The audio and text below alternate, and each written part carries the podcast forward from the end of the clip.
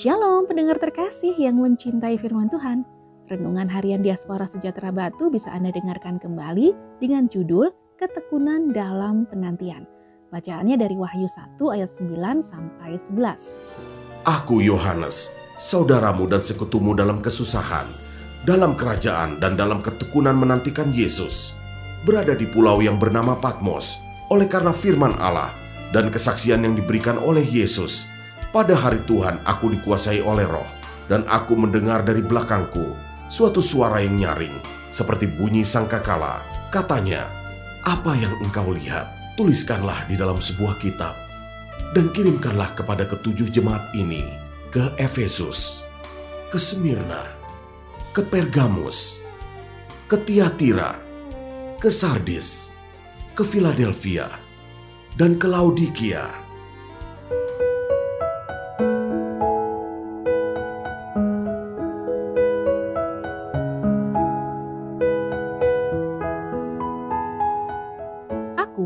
Yohanes, saudara dan sekutumu dalam kesusahan, dalam kerajaan, dan dalam ketekunan menantikan Yesus, berada di pulau yang bernama Patmos oleh karena firman Allah dan kesaksian yang diberikan oleh Yesus.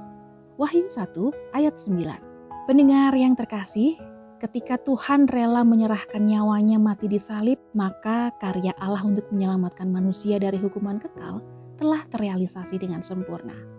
Dan akibatnya setiap manusia bisa mendapatkan keselamatan dengan cara percaya kepada Yesus.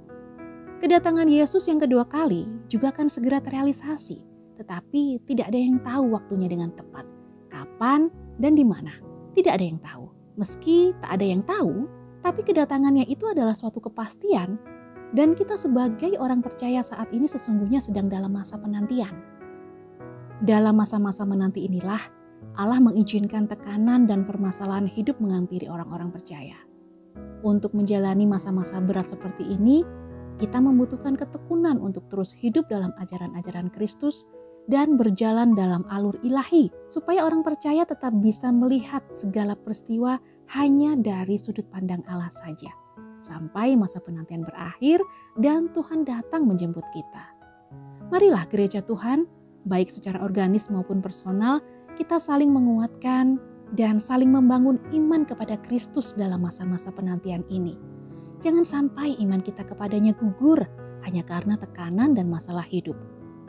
Pengorbanan Yesus terlalu mahal untuk ditukar dengan kenikmatan dunia dan bahkan dengan nyawa kita sekalipun. Kiranya kita didapati Tuhan tetap setia sampai akhir hidup kita. Aku berkata kepadamu, ia akan segera membenarkan mereka. Akan tetapi, jika anak manusia itu datang, adakah ia mendapati iman di bumi?